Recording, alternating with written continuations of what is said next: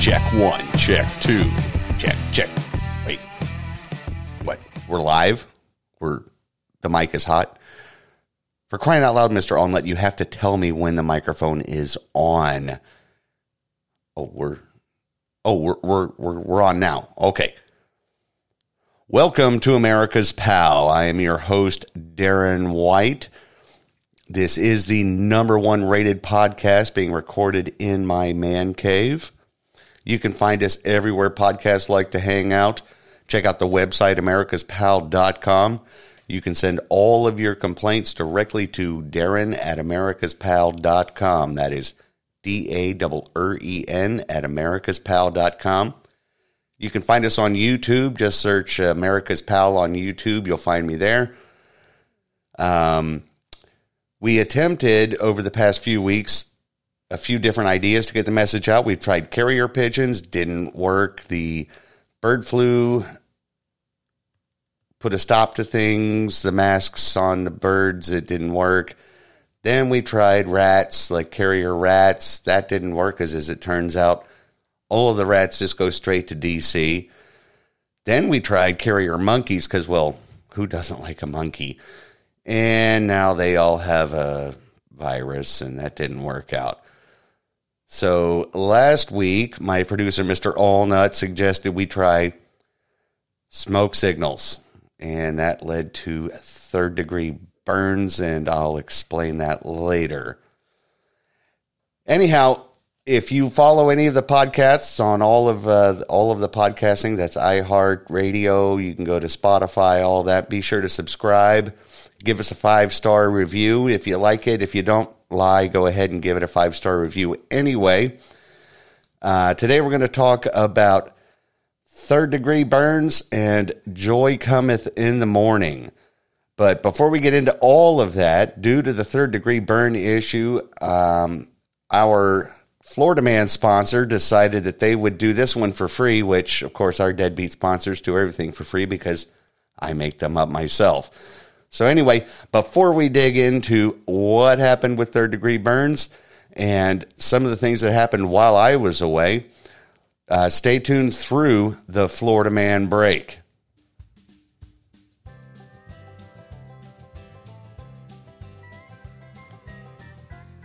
This portion of the program is brought to you by Florida Man Adventureland. If you're a Central Florida native and you're tired of all the theme parks built for the out of towners, then Florida Man Adventureland is the place for you. It's a theme park built for the Florida man by the Florida man. If you think swimming with the dolphins is for chumps and you can swim with the alligators at the Florida Man Lagoon, fully stocked with gators big enough to take more than a dollar's worth of hamburger off of you.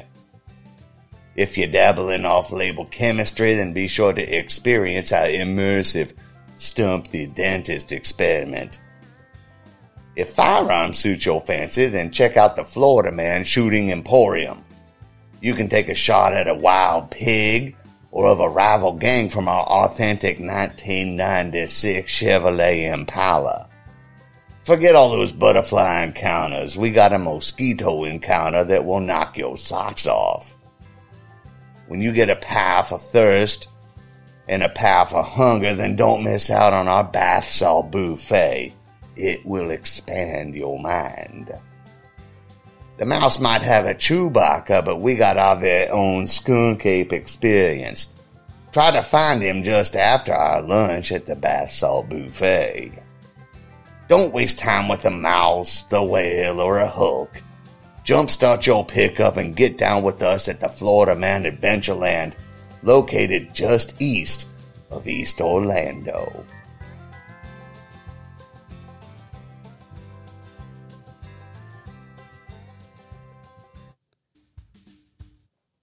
And welcome back to America's Pal podcast. Let's dig right into our weekly news outbreak. It's uh, it's going to be about two weeks of compiled information, so here we go. From the Daddy Warbucks desk, President Biden sent himself, correction, Zelensky, an additional $400 million in financial aid to Ukraine, which is less than half of what he sent himself in the previous week. Former Japanese Prime Minister Shinzo Abe was assassinated at a campaign stop in Japan last week. When asked, recently released attempted Reagan assassin John Hinckley said he looks forward to recording an album with an actual accomplished assassin. No word yet on their upcoming tour dates yet. The Georgia Guidestones had to be torn down last week due to a mysterious explosion damaging part of the solid granite monument. When asked, Black Lives Matter CEO Patrisse Cullors responded by saying, What? Is tearing down monuments not a thing anymore? UK Prime Minister Boris Johnson resigned recently. His resignation speech included many things in flowery words confirming that the theory that it doesn't matter what you say as long as you say it in a British accent. From the sports desk, Novak Novak Novak Djokovic won the men's finals at Wimbledon. When asked about the win, President Biden said, "Come on, Jack. Wimbledon? Is that the tennis or the golf one?" From the economic desk, last week's robust jobs report indicates the U.S. economy is worse than expected. Fed Chair Jerome Powell said that this administration is dedicated to reigniting the Jimmy Carter malaise destroyed by the Reagan administration. Joe Biden, while making a speech on abortion rights, read the teleprompter word for word, including the instructions from his exhausted handlers telling him to repeat the line. When asked, his son Hunter said, Repeat the line? You got it, Pops. Remember that Russian chick that would let me do lines off of her? Wait, what's that? Stop talking? Whatever you say, Pops. By the way, thanks for picking up the tab on those Russian chicks. That 50 grand really got me out of a jam. WNBA star Brittney Griner, who infamously said that the national anthem has no place in sports, has been in a Russian jail since February for bringing hashish oil into Russia and pled guilty to her crime against Mother Russia. She faces 10 years in a Russian prison. When asked, our national anthem said, Poetic justice is almost as poetic as the land of the free and the home of the brave. Bill Clinton is reported to be advising former New York Governor Andrew Cuomo on his return to politics after multiple sex scandals forced him to resign. When asked, President Clinton said, This is the perfect opportunity to launch my new product, Slick Willie Stain Be Gone. Purchase it now or you're going to be sorry. New York City releases nuclear attack safety video. The instructions are as follows Stay home, don't drive, and watch the news for further instructions. When asked, Dr. St. Fauci said, Two weeks to flatten the curve worked so well, we figured we, can, we could convince the public to do anything we tell them to do. After all, I am science. Iran claims to now have the ability to develop a nuclear bomb. When asked, former President Obama said, What took you so long? Looks like all that cash we left to you at the airport's finally paying off. Now those damn dirty Jews. Now the peace loving, non terrorist, and completely non racist government of Iran can share their message of peace globally. First Lady Dr. Jill Biden compared Hispanics to breakfast tacos and bodeguedas in a shameless pandering event. Her press secretary apologized for the for the gaffe, explaining that that particular script was meant for the president and stated that the first lady has scheduled a taco summit for the next Cinco de Mayonnaise. President Biden traveled to Saudi Arabia to beg the crown prince for their dirty oil and confront him on the death and dismemberment of journalist Jamal Khashoggi. When asked about said confrontation, the crown prince said, Of course, we talked about the death of the journalist. Your president said that he was impressed with our tactics and wished that he could have deployed them before news of Hunter's laptop came out. And that sums up this week's news outbreak. And now for another deadbeat sponsor break, we're going to go to Slick Willie's brand new product that he's been pushing here on our program. This portion of the program is being brought to you by Slick Willie's Stain Be Gone. Hello again, friends. It's your old pal from Arkansas, and I'm here to share a brand new product that just could save your career. That's right. Slick Willie's Stain Be Gone is just the thing for you to keep your garments looking their best when you're on the go. If you're working late, you get a spot on your tie or some sauce on your fly. If you're under some stress and make a mess of a dress. If you're working hard for that dollar and get a smudge on your collar. If you notice a stain as your career circles the drain, then there's not a moment to waste. Order your very own Slick Willie's Stain Be Gone. It's guaranteed to remove all traces of everything from marinara sauce to DNA. Its compact size means that it will fit nicely into the cigar box in your desk drawer. It's guaranteed to work on the most delicate of materials, including private jet upholstery a famous rug in your office that's shaped like an oval, rich Corinthian leather, and all designer clothing. Every Slick Willie's Stain begone comes with a legally binding non disclosure agreement for you to use at your discretion free of charge. Order your Slick Willie's Stain begone today. It just may save your career and a bundle in legal fees.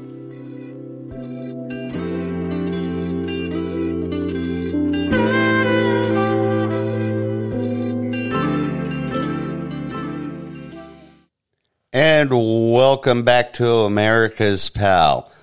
I'd like to apologize for missing last week. I was really hoping to do a 4th of July episode this year, and um, the smoke signal part of our campaign went a little sideways, but I'll explain in uh, Florida man fashion. Let's just put it this way I'm born and raised here in Orlando, Florida, and apparently I am not immune from the Florida man syndrome, which happens now here in Florida. Florida, Florida man has two really big seasons. The first season is hurricane season. That's where you're going to find Florida man standing out in the middle of the hurricane, limbs falling, the wind blowing sideways, and all that. You'll find us out there throwing hurricane parties and doing all kinds of craziness. Um, the other big big feature of the Florida Man is the Fourth of July. That typically involves a lot of barbecue incidents. It involves um, it involves fireworks and bar- bad barbecue situations and some perhaps alcohol related incidents. So, in other words, apparently being a Florida native Florida man going to Florida man, whether Florida man wants to Florida man or not. So this the long and short of why I missed last week was we had a 50 foot oak tree in our front yard that was near ready to come down. It had to we we ended up having to take it down. And then recently, I don't know if a fungus got in it or whatever, but I looked up one day couple of months back and was like, "Yep, you're completely dead. There's not a green leaf on you." So I made some phone calls, and the best price to have somebody come out professionally take the tree down um, was a little bit more outside of our budget. So I did made a few phone calls. Figured, well, heck, I'm Florida man. I can do this myself. So got some pricing on a boom lift, and the Fourth of July weekend we rented a boom lift and a chainsaw and went to work on the tree. Now, granted, the tree was 50 feet tall. I've been in construction all of my life. I've I did lots and lots of tree work growing up, and of course, I was much younger then, and I bounced a little bit better. And I realized when we were taking down this tree, I don't quite have the nerve when it comes to boom lifts that I had back in the day. Maybe I've been out of the dirt a little too long. Maybe I've had a few too many injuries. Whatever the case may be, I got to a point where when when you're reaching the the last of the scary branches or 50 feet up, and the boom lift goes to 56 feet. And I realized that my altitude limit was about 30. So Sunday evening when I was trying to take down the last of the last of the tree. I got up. I was like, "We're going to do this. Your legs are shaking, your knees are knocking. You're just going to get up there, muscle through it. It's going to take about 45 minutes, and you're going to get those branches down." And I got up about 35 feet, looked up to where I needed to be. I felt that boom bounce a little bit when I moved around.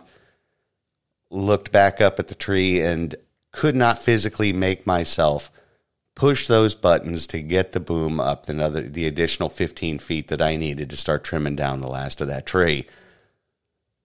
So discretion being the better part of valor, told my wife, I said, babe, this ain't happening. I, there's just no way I can get up any higher. I'm looking at this thing and all I can think about is gravity. I can't think about how to cut that branch. I can't think about how to get it down safely.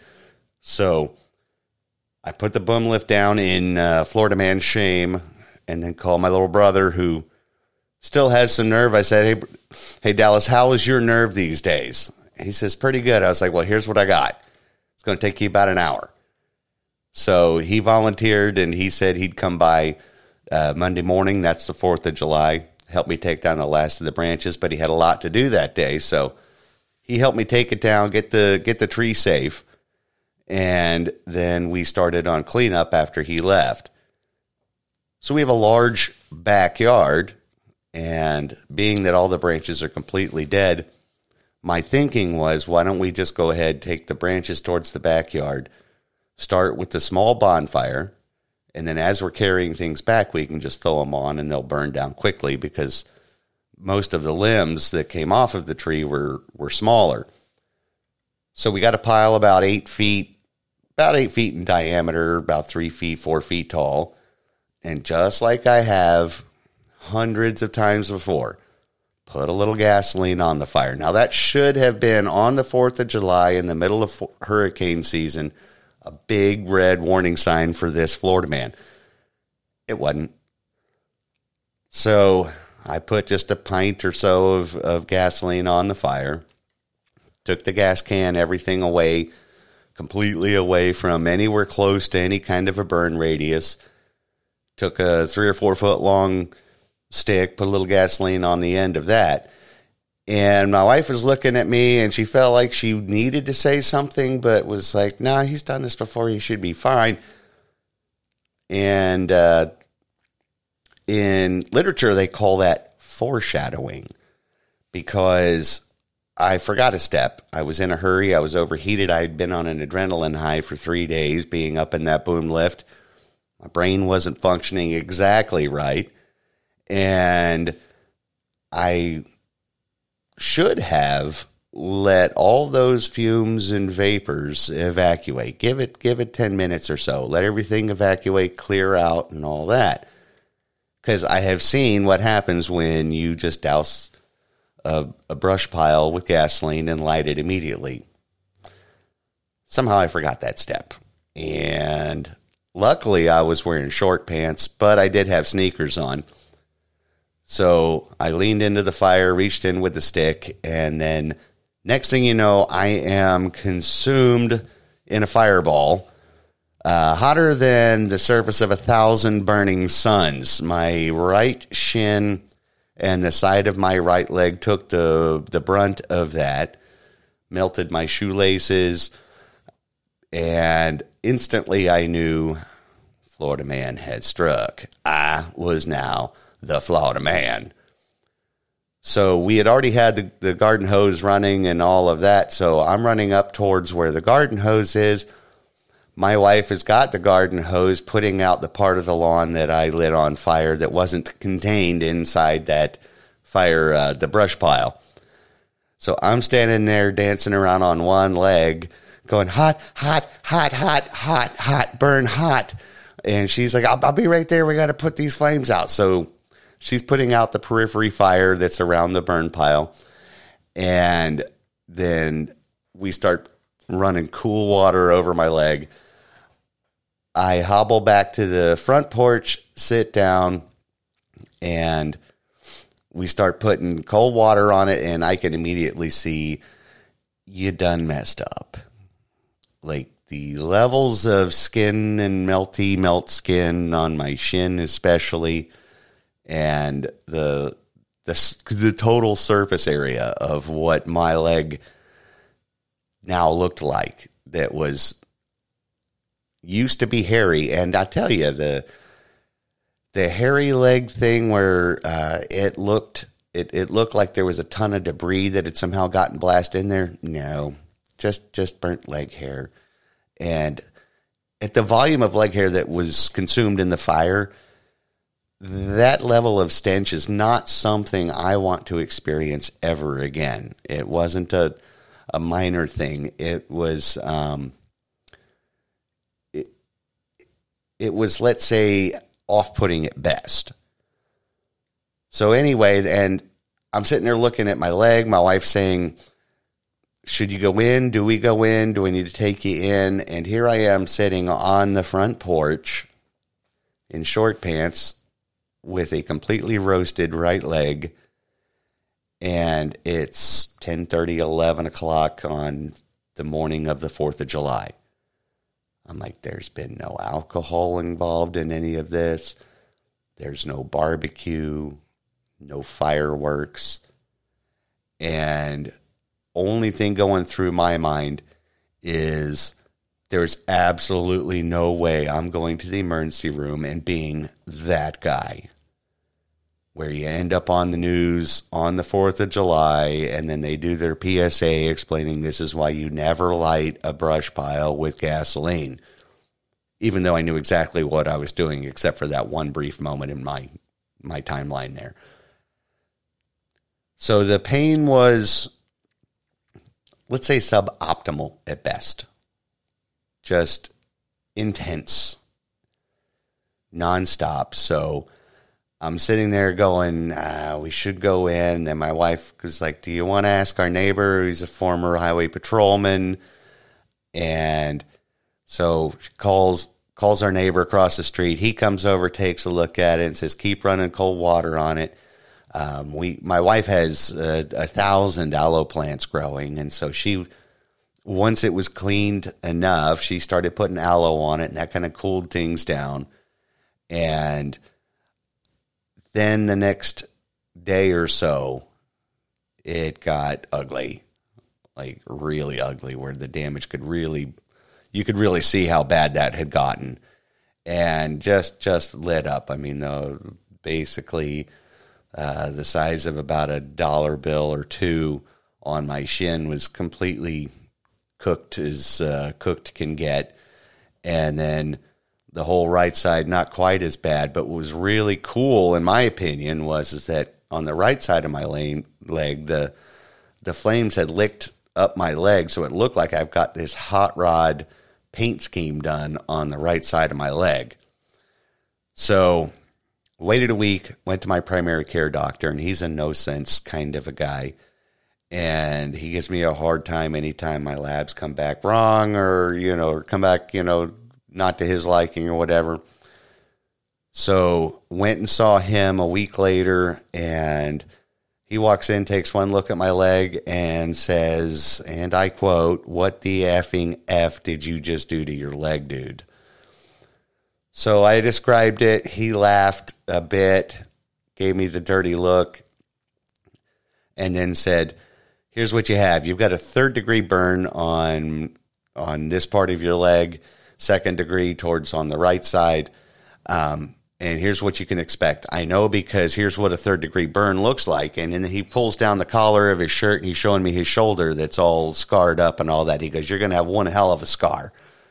Well, then we do the whole lethal weapon three talking about scars, comparing scars and all of that. And he's looking at my leg. He's like, yeah, that's going to scar up really good. And then I rolled it around and showed him the flame job that I had done. And I'm like, hey, if this thing doesn't scar, I'm going to have it tattooed. And so he, uh, he's, he's laughing. He's looking at it and he's talking about how cool it is. And then finally the nurse is like, what the hell is wrong with you two? So then he finally gets into, okay, let's take a look at it and, and go through all that and gave me the treatment I need. So we're healing nicely. It's just been a rough couple of weeks. So that that explains why I was a bit out of sorts and the level of pain for the first 10 days was the majority of that was more of the inflammation in the surrounding area and the swelling that, that comes and goes and all that stuff. So it was it was almost impossible to try and think of anything funny to try and prepare for this this program or come up with a joke when it comes to the news or even come up with something that resembled insightful. So Florida man struck, knocked me down in my prime on the 4th of July, but I'm here, I'm healing and we're going to look forward to maybe next 4th of July, perhaps not cutting down any trees and not doing anything that might involve another stereotypical Florida man story. But you know that that wasn't even the the only thing that we missed. There was a couple of really strange experiences that that have happened over over the past week. Um, last week, I'm at, I'm at work or whatever. I went over and looked at a job site, and on my way back, I'm sitting at this really busy intersection, and the that light typically at that time of day cycles three or four times for everybody gets through it. So it's like you roll up to the light, you know, you're going to sit for a while, and as I'm sitting at the light, I see these uh, these two kids come over. On one's on a, a little bicycle. He's probably seven or eight years old and then the older brother is probably around 12 and he's on one of those electric scooters and they roll past me and then the sidewalk was closed right in front of where my truck was sitting at the light and so they rolled down into the into the street and when the older brother on the scooter tried to roll back up onto the sidewalk he just completely wipes out he's about four car car lengths in front of me i see this kid wipe out hard so I'm sitting there looking, is he going to pop up? Is he going to jump up, dust himself off, grab a scooter and get on his way? And I don't see anybody else doing anything. Like, I'm giving him a few seconds. I'm not just going to jump out of the truck right away. Make sure, you know, you know, he's got a couple seconds to save some some dignity or whatever. But the car he fell down right in front of didn't move. Like the nobody got out of that car and then he didn't really pop up real quick. I could see him struggling to get. I could see his feet in front of the car, and so I was like, okay, nobody's going to get out. Okay, here we go. So I cut the wheel, hopped the truck up on the on the sidewalk, and started walking up to him. And then the person that uh, he fell down in front of, she decides to get out of her VW Beetle and rush over and start acting concerned. She gets to him right before right before I do, and he's standing there. His his elbows skinned up pretty good, his knees scraped up a little bit, and he's kind of dazed and he's you know, shaking, trying to shake it loose, and he's embarrassed or whatever. And the the the girl that got out of the Beetles, probably college age, and obviously had no idea how to do with anything with the situation. So she's she's run up there and she's going, Do you need to go to the walk in clinic? And I'm looking at her, the kid's not from another planet. And I'm like, Why is she talking like this? And then I'm like, Is it is it because they, they look Hispanic? Is it is it what why, why is she talking this way? And then I would say something, Hey buddy, you need to sit down you know, you know, let, let's dust it off. Are you okay? How's your head? Things like that. And then she would just start over talking and over talking. Never once during this entire encounter does she look at me, acknowledge I'm standing there, would just start talking over. And I'm like, hey, if you want to take control of this scene, sweetheart, go right ahead. It's okay.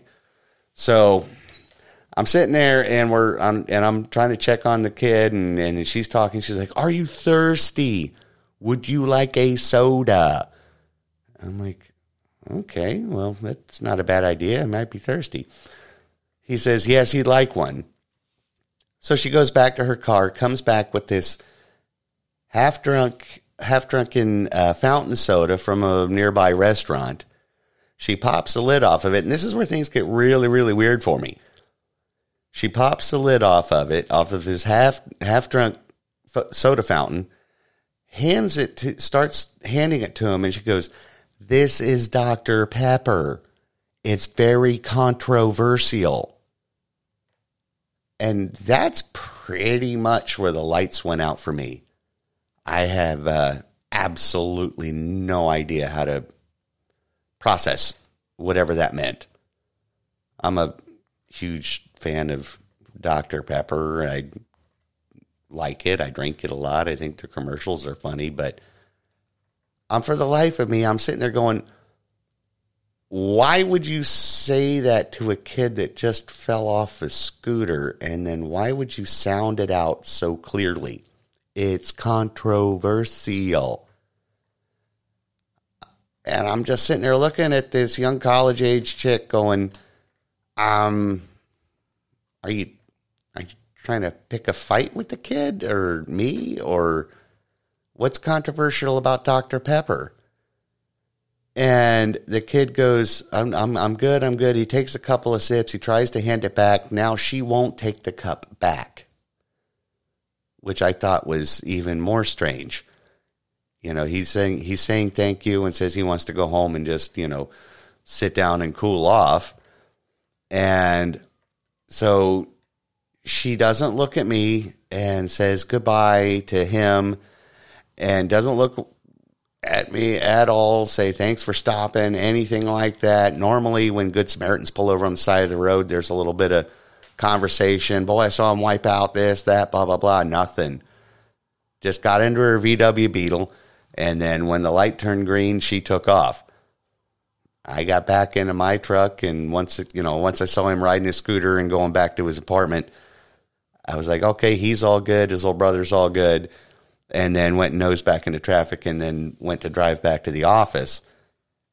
And I'm sitting there thinking, all the way back to the office, Dr. Pepper, Dr. Pepper.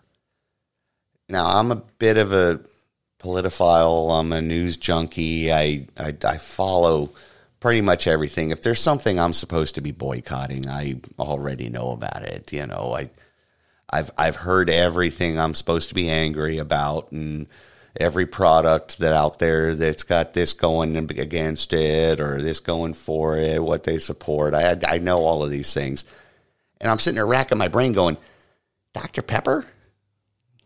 I mean, I know Coke did their weird thing with the woke agenda and and all of that. That's that's fine, and then they took it a step further with their ESG thing and starting in Europe with all of that. And I, I can tell you a lot about that, but D- Dr. Pepper being controversial, I, I don't know.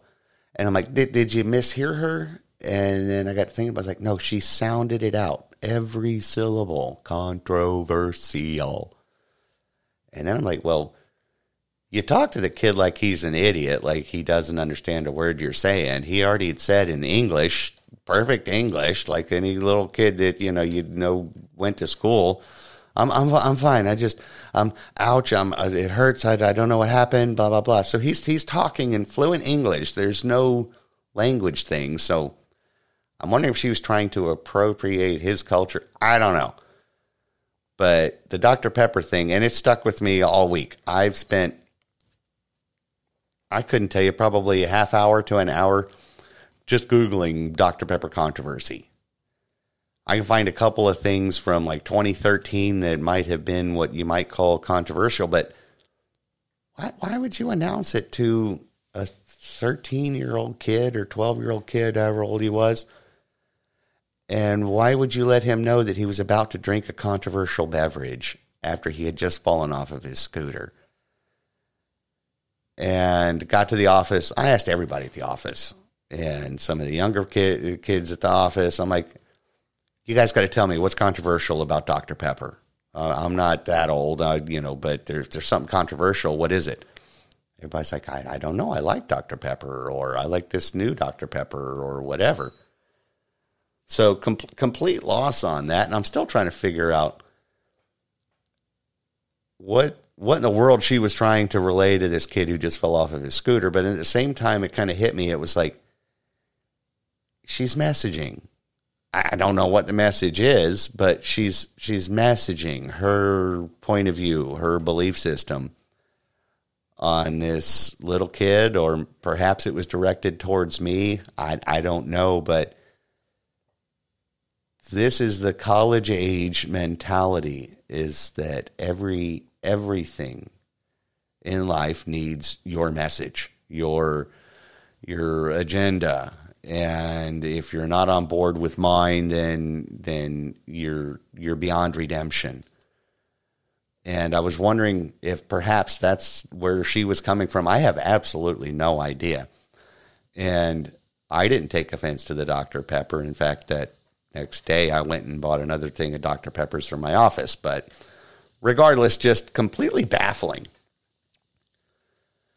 And then on more of a serious note, recently I, I got a, a, bid invite for a project, and the name of the customer is Veritas. So it was uh, the build out for Veritas. And then the bid invite further read to say that this this customer is requiring that everyone that works on the project be vaccinated for the COVID 19, and if not, has to weekly produce a negative test. Now, before our company changed hands, I'd already been down this road. That was a year ago, back when people thought that this quote unquote vaccine actually did something. Um, a year ago, a contractor wanted us to do the same thing for their customer, and they wouldn't allow anybody that wasn't vaccinated. And there was no there there was no out. It was only the vaccinated, and I still say that in quotations, um, would be able to work on their project. And I was like, all right, this customer's going down that road. I'm not participating.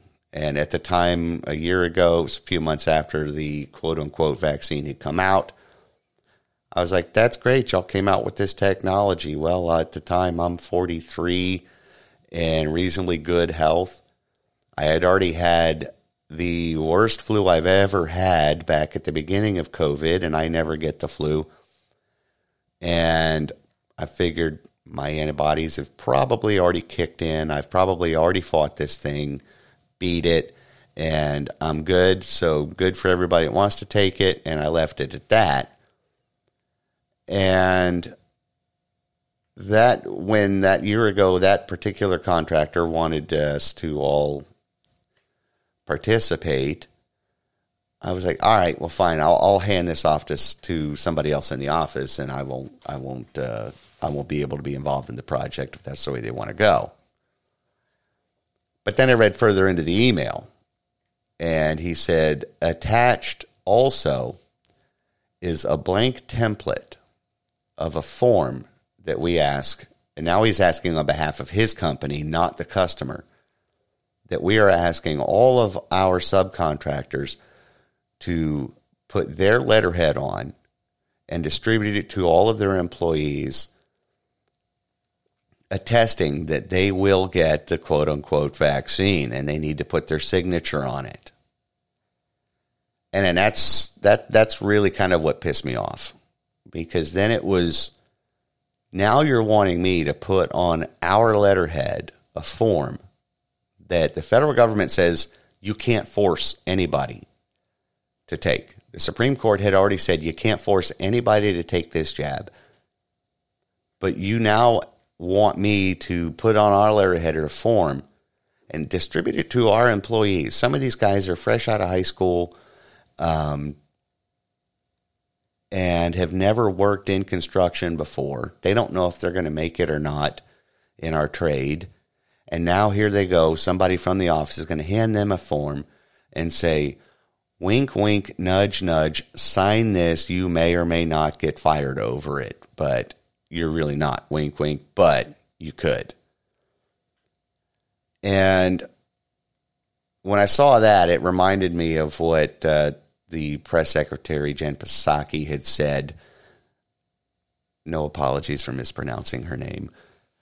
Had said before when the Supreme Court had said that the federal government, the president, couldn't just force people to get the vaccine. She said that they were going to lean on their corporate partners to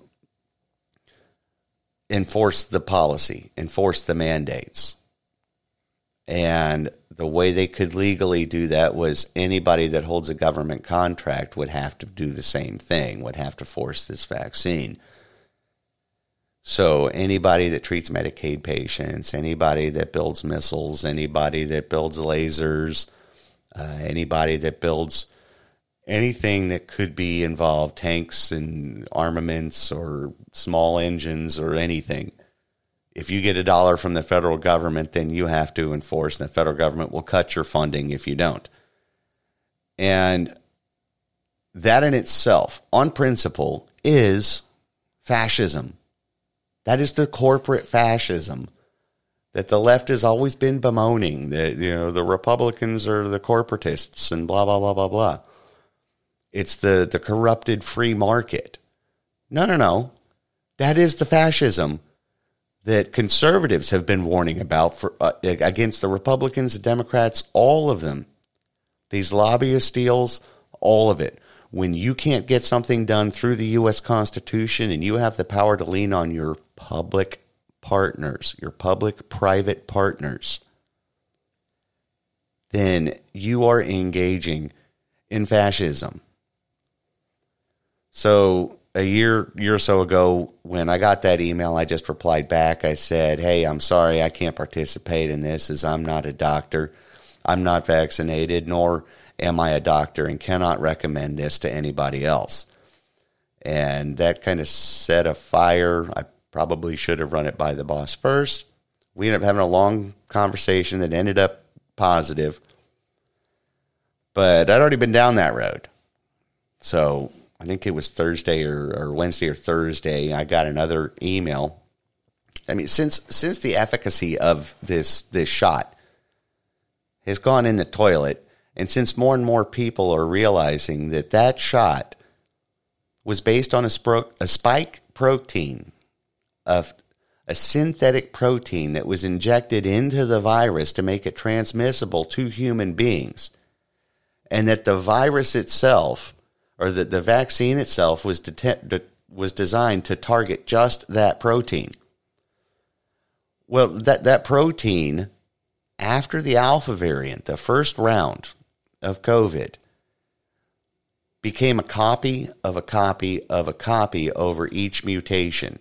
So by the time we got to Delta, that spike protein was all but gone completely. So the so now you have this synthetically designed uh, vaccine that is trying to attack a protein it's told is there and it's not. So we don't even know the long term ramifications of putting a synthetic vaccine, if you want to call it that. I mean, you have to redetermine or redefine what a vaccine actually is. But if you even want to call it that, you now have this thing that doesn't know what it's hunting. It all it knows is that it can trigger your immune system. It can force your body to do things that uh, maybe it would ordinarily do if there was a a threat inside of it. But if it's not, we don't have any long term studies on this. We're still operating under emer- emergency authorizations. So here we are, over a year later, and the efficacy rate has dropped to the point where in some cases it's a, it's become a negative efficacy rate. That means that not only does it not work, it's going to make you more susceptible to getting it. And here we are with a company named Veritas, which is Latin for the, which is the Latin word for truth. A company named Veritas just last week is sending an email saying, "By the way, we have this project. Love to have you work on it everybody's got to get vaccinated. I'm like, well, I guarantee you I'm not going to get rabies. But uh, you know, I'm not going to get polio. I'm fine. That's that. That was the original definition of a vaccine was was the polio vaccines and the the smallpox and all of that. But now we're going into a flu shot, which isn't a vaccine in any way. But they're still trying to force this through using their the government's public-private partnership. I'm like a company named Truth has now become a fascist company, inflicting the will of the federal government on the innocent public without legislation. Nobody voted for Veritas. Veritas doesn't draft. Well, that's a bit naive. Yes, companies like Veritas and companies like Lockheed Martin and Leidos and the Behavioral Health Institutes here in Orlando, yes, they do draft in, in um, they do draft legislation through through lobbyists and their corporate interests in our politicians, and our politicians are well paid for it. So I'm reading this email, and I take a second to myself, and I think, how do you reconcile this one? Didn't think it was going to come back up because well, nobody's really pushing these mandated shots anymore. So since since the last incident over a year ago, our, our the original boss is retired. I have a new boss. He and I we don't see eye to eye on our ideals, but we're both rational men. And we've had many, many conversations uh, about different topics, and we, we, we tend to find common ground which I think is something that needs to happen, where take the hyperbole out of things. And if you have someone that's got their different point of view, be willing to listen to it, be willing to stand firm on your point of view, but be willing to have a conversation. And the difference is is that in the past my point of view was simply was was simply dismissed as uh, conspiracy theory and it's I know who you listen to and blah blah blah. And basically, my point of view was dismissed because it's it, because only an idiot would believe the opposite of what I believe. And that's the way I had been approached for several years. So I forwarded the email to the new boss and I, I, said, Boss, I can't do this. I can't play in this charade. Even the, the irony of this is that this company's name is Truth and they're pushing something that couldn't be farther from the truth. Let me know how to proceed. Uh, how, do, how do I handle this? Because I, I can't. I simply cannot participate in this in any capacity. I can't bid the job. I can't manage a project. I just, I'm done. I'm out of this charade and this is one of those hills that I will uh, I'm willing to die on. So it took him a day or so. We had a conversation, and I tell you, when you have a conversation with somebody that has the opposite point of view that you do, but they're rational and logical, this is where you find common ground. And it was a, it was an amazing conversation. And I told him, like, look, I, I don't want to be a conflict. This is your business. It's not mine. I'm happy to be here in, in my capacity, but this is not a political thing.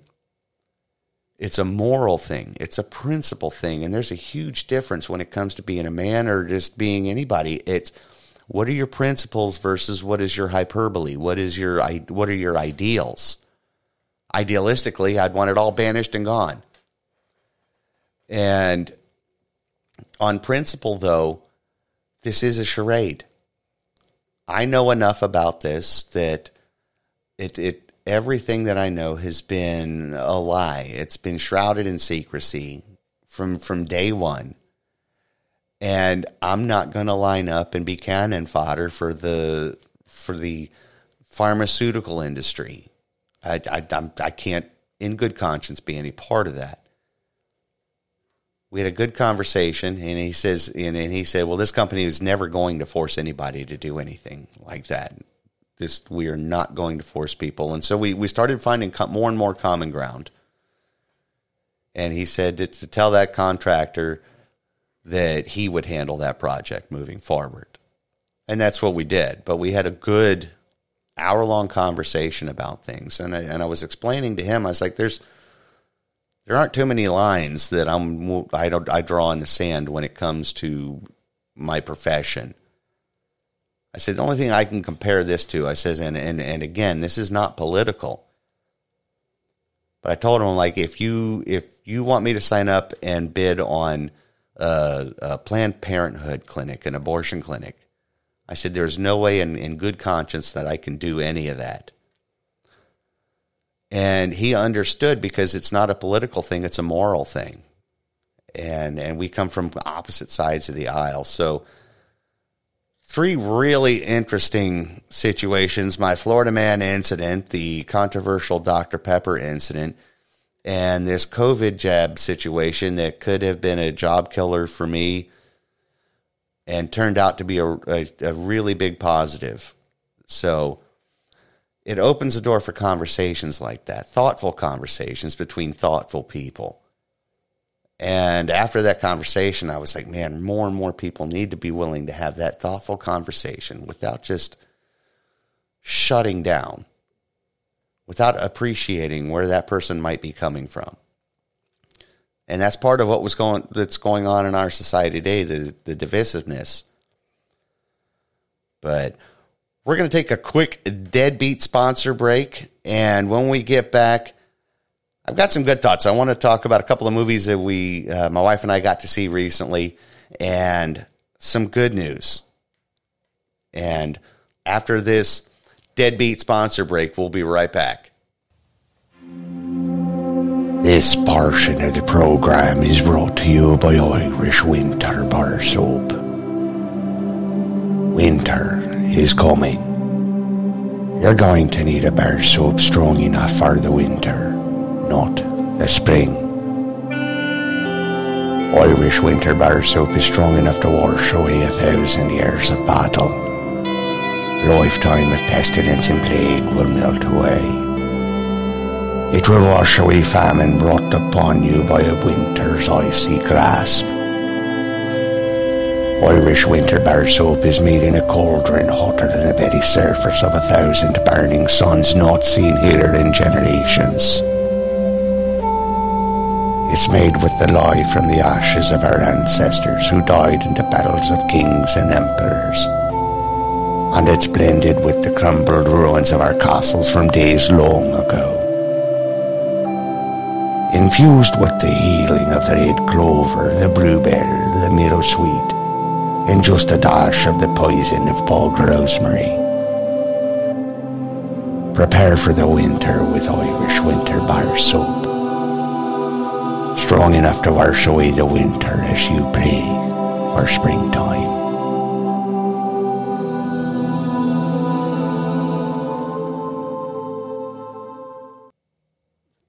Goodness, that was a bit dark for the direction I was going to wrap things up with. Uh, welcome back to America's Pal. Anyway, I wanted to to share a couple of couple of movies that we got to see, and I'm a huge movie buff. But uh, uh, actually, back in the late '90s, I worked at Blockbuster Video for all those young people out there. That's where you had to go to the store to get a movie, bring it back to the house, and if you didn't rewind it, they would charge you $437. But anyway, we got to see when it came out in the theater. I have been waiting 30 years and we we got to see in the theater Top Gun Maverick. I got to I got to tell you that was incredible. It was if you want to just a feel good, no messaging, no no any cultural inference it at all a good old fashioned uh, American pride style movie with just the exact right of n- nostalgia and the way they put it together, the way they finally wrote that story. And regardless of what you think of Tom Cruise and his nuttiness, it uh, was remarkable how well this movie was done. And I'm glad that we got to see it. But that is it is hands down one of the best movies I've seen in a long, long time. But then we also got to see something else that came out of theaters before, but we didn't have time to go see it, and finally got it on uh, DVD. And we watched it because, well, Florida Man Leg had to be elevated for most of the weekend. So um, we decided we would lay down and get and watch uh, Father Stu. And I got to tell you, I was blown away. I if if you don't get choked up throughout most of that film, then uh, you you you don't you don't have a soul. There's just there's there's no no no soul inside of you. It was it's it's based on a on a Catholic priest, this guy that had got into trouble as a younger man, had dreams of uh, being a boxer, fought a bunch of fights, never really got anywhere, got to the age where things weren't panning out, started getting into some trouble, and decides to move to LA to be a, a movie star, gets into more trouble in LA, and ends up through only the way God could put things together, ends up going to church. And initially it was over a girl to meet a girl. And he begins to transform and how God transformed his life gradually, how he reconnected with his father. And his father's played by Mel Gibson, and uh, Mark Wahlberg plays Father Stu. Both of them throughout the entire film, just remarkable. Just the film was just so well written. It was so well written, in fact, that it was you, you couldn't ignore the theme of that movie was redemption. So I wanted to before we go before we close, I, I wanted to read what came to mind as I as I reflected on that particular movie. Psalm 30. Psalm chapter 30 it says, I will extol thee, O Lord, for thou hast lifted me up, and hast not made my foes to rejoice over me. O Lord my God, I cried unto thee, and thou hast healed me. O Lord, thou hast brought up my soul from the grave. Thou hast kept me alive, that I should not go down into the pit. Sing unto the Lord, O ye saints of his, and give thanks at the remembrance of his holiness. Verse 5 For his anger endureth but a moment, in his favor is life. Weeping may endure for a night, but joy cometh in the morning. And in my prosperity I said, I shall never be moved. Lord, by thy, by thy favor thou hast made my mountain to stand strong. Thou didst hide thy face, and I was troubled. I cried to thee, O Lord, and unto the Lord I made supplication. what profit is there in my blood when I go down to the pit? Shall the dust, dust praise thee? Shall it declare thy truth? Hear, O Lord, and have mercy upon me. Lord, be thou my helper.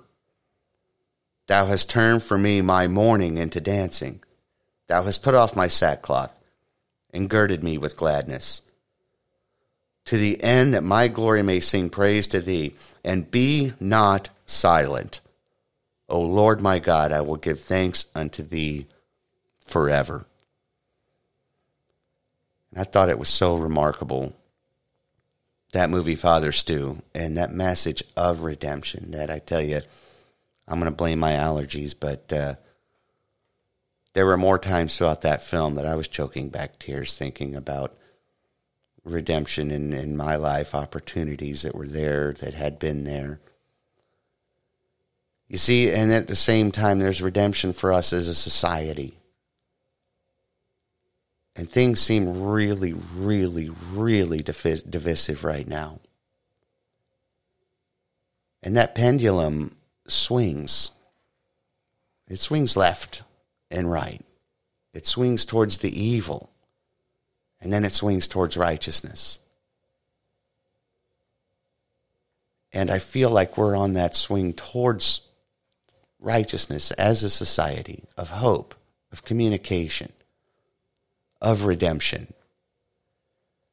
And I can't say how un, how often enough how important that redemption, that message was, and always should be, is that if if there is no offer of redemption, if there is no no joy, then what is the point?